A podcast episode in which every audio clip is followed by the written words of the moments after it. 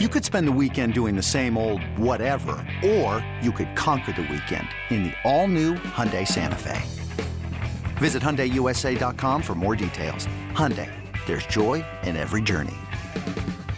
Knowing how to speak and understand a new language can be an invaluable tool when traveling, meeting new friends, or just even to master a new skill. But it's not always simple when you're bogged down by textbooks and structure classes. That's why so many people trust Rosetta Stone. Rosetta Stone is the most trusted language learning program, available on desktop or as an app. It truly immerses you in the language you want to learn, like Spanish, French, Italian, Chinese, and more. You won't just be studying English translations. The Rosetta Stone intuitive process helps you pick up a language naturally, first with words, then phrases, then sentences. Don't put off learning that language. There's no better time than right now to get started. For a very limited time, listeners can get Rosetta Stone's lifetime membership for 50% off. Visit rosettastone.com slash rs10. That's 50% off unlimited access to 25 language courses for the rest of your life. Redeem your 50% off at rosettastone.com slash rs10 today. All right, so Dalton Kincaid, 25th overall pick. The Bills scheduled to make two more picks tonight. If you're listening to this, it's 59 and 91, right? A second round pick and a third round pick. Those are the two. Yeah, right. That's what they have left. I have to go back and look at what they give up 140, which is 130. 130, which is fourth round. Yes. Um, yeah, so now they're down to five total picks in this draft. It's wild, right? They only have five picks. Maybe we'll be out of here earlier on Saturday than we thought we would. I, I actually suspect the Bills might try to trade down and gain more of these picks back. He said that he could do that, Brandon Beane. He talked about it. But you look what's on the board. I think you do have to look at defensive line now. You look at the other side of the ball, defensive line and linebacker. Um, Drew Sanders, Trenton Simpson. There's some defensive linemen they could target. We know that they have seven defensive linemen on the roster right now, Matt. All of them are on the last year of their contract. You know what's interesting to me? So the my most intriguing name of players who are still available going into day two is Josh Downs from North Carolina. But I wonder if that's not a pick that they make because they think of Dalton Kincaid filling a lot of that work in the slot, even though they are very, very different size wise. Obviously, they play different positions. But I think you bring up a good point with Drew Sanders and Trenton Simpson. Those seem to be the two guys that would make a ton of sense. But I also just don't think there's a chance that the Bills get either of those guys because it feels like those will both probably be pretty early second round picks. Yeah, that's right. I have to look. You have to tell me, did Brian Branch get taken after the Bills, the safety out of Alabama? No, John. No, he did not know. John Scott's over there shaking his head. Thank you, John.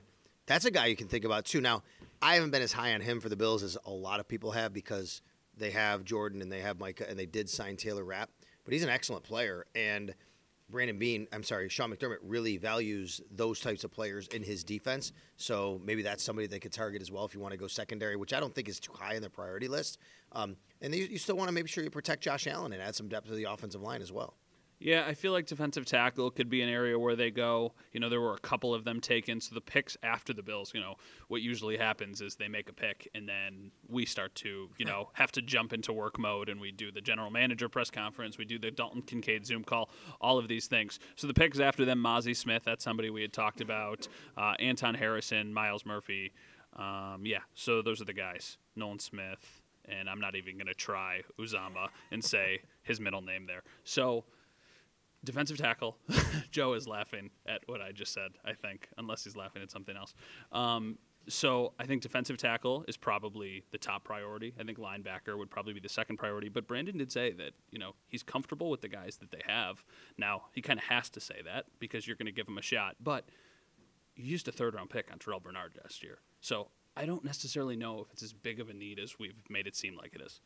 No, it's funny you say that because I'm actually looking right now at your computer and you have it open and you're at CBS Sports and they gave the Bills grade a C for the Dalton Kincaid pick. And this is exactly what you're talking about with Terrel Bernard about position. And the reason they give it a C is because it says it's a strange pick when you consider they have Knox and the position doesn't make sense. Well, that's true from the outside, but you have to understand how they want to run their team to make this pick make sense. So, and I think the same thing happens with Terrel Bernard and the inside and what they want to do there. I think the question becomes do they want someone like a Drew Sanders or a Trenton Simpson that can actually move around a little bit and can play off the edge a little bit? Or someone like, are they totally in on Terrel Bernard and say, no, he's.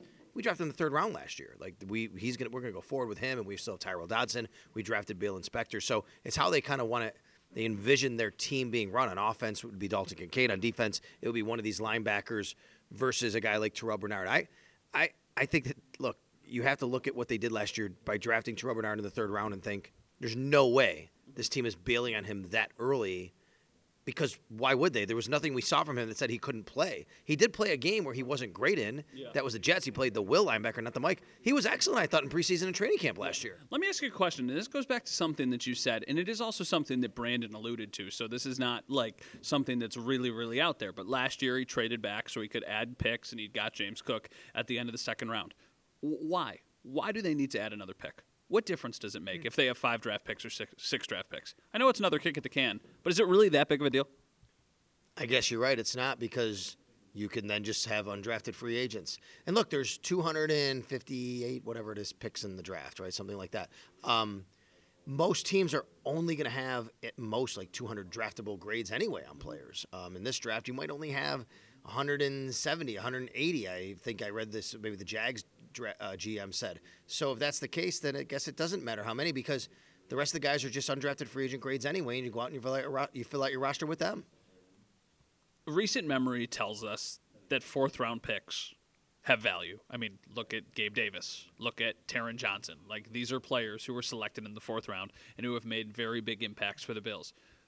And I know their roster is not like okay, there's like three spots on the team. But the last couple of years, they've cut guys that they've drafted anyway. So it's not a guarantee that they were all going to make this. And as we're doing this, we're looking at the Lamar Jackson news from earlier in the day. So there's a lot of things that happened today. One other thing that I want to talk about before we wrap up DeAndre Hopkins, still available. You think there's anything there? Uh, as far as the Bills are concerned, I think this pick kind of takes that a little bit less likely.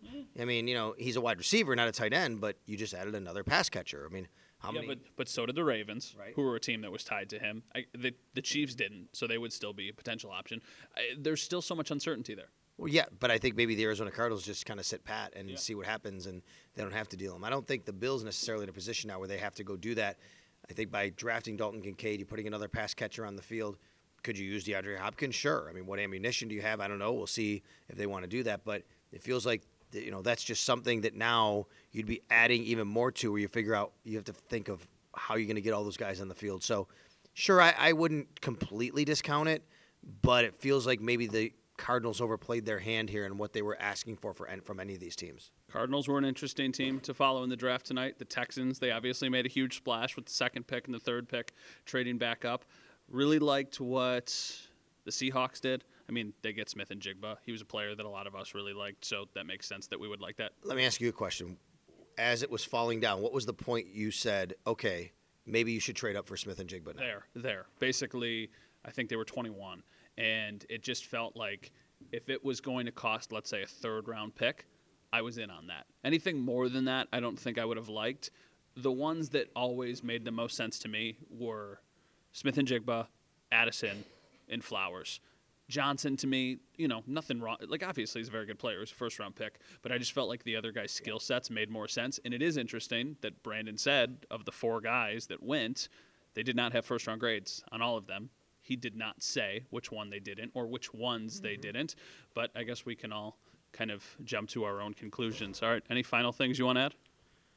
No, I think tomorrow's going to be interesting, uh, day two of the draft, because I think the Bills still can kind of do a little bit of anything, right? They can add someone at a position, they can trade. Maybe they trade up. Maybe maybe we're sitting here on Saturday and like, oh, the Bills aren't picking anymore. They don't have any draft picks. They traded them all. Brandon, Brandon be moved up. kind of okay with that. I will say, so as we wrap up here, it is incredibly awkward to do this in a room full of all of our peers as they're listening to us. Thank you, everybody.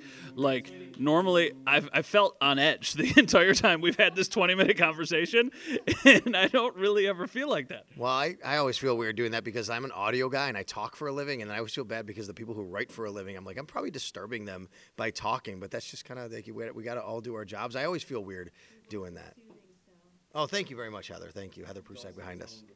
Yeah, all right. Well, yeah, well, as we get sent off here by all of our colleagues, Wait, we, I was sitting with uh, Carl Jones um, from Rochester. We were sitting next to each other. We were instead of counting the hugs from by Goodell, we were counting how many guys cried. Pretty much all of them did. Like a lot of them did. Would you cry? I'd be. A, I would be bawling if I got drafted. What about you?